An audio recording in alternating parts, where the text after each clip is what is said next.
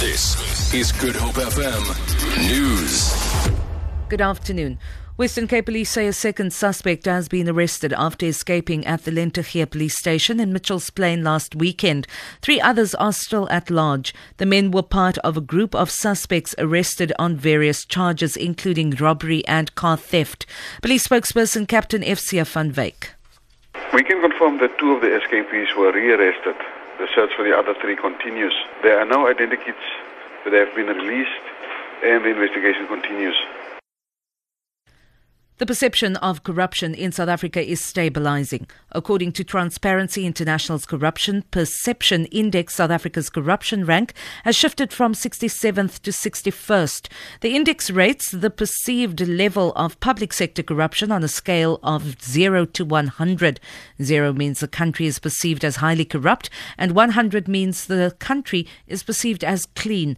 David Lewis is from Corruption Watch. It's good news that, that perceptions are not worse than they were last year, but we need to start rising up that index because we are still in the rank of countries that are perceived to have a serious corruption problem. And if we look at the countries below us, we see countries that are in serious trouble. We need to start making sure that things get much better.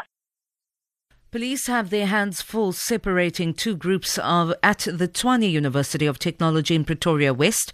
SASCO and the ANC Youth League are trying to ensure that the outsourcing must fall committee, EFF Students Command and striking workers do not block the main entrance to the campus.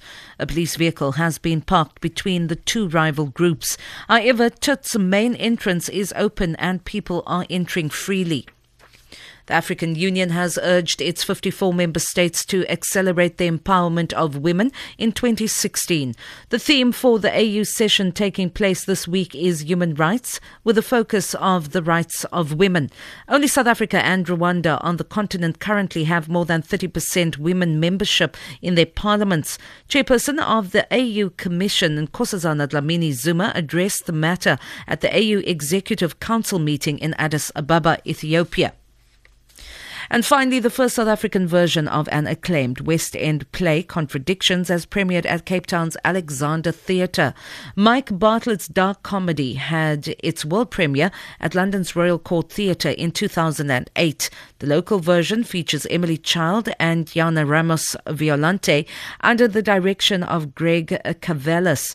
Meanwhile, the Maynardville Open Air Theatre in Wynberg is celebrating 60 years of, pre- of presenting Shakespeare plays. This this year with a rive of a revival of Artscape's 2015 production of Othello at the, mon- at the moment. The Theatre Under the Stars Diamond Jubilee coincides with the 400th anniversary this year of Shakespeare's death in 1616. For Good Hope FM News, I'm Vanya Kluter-Collison.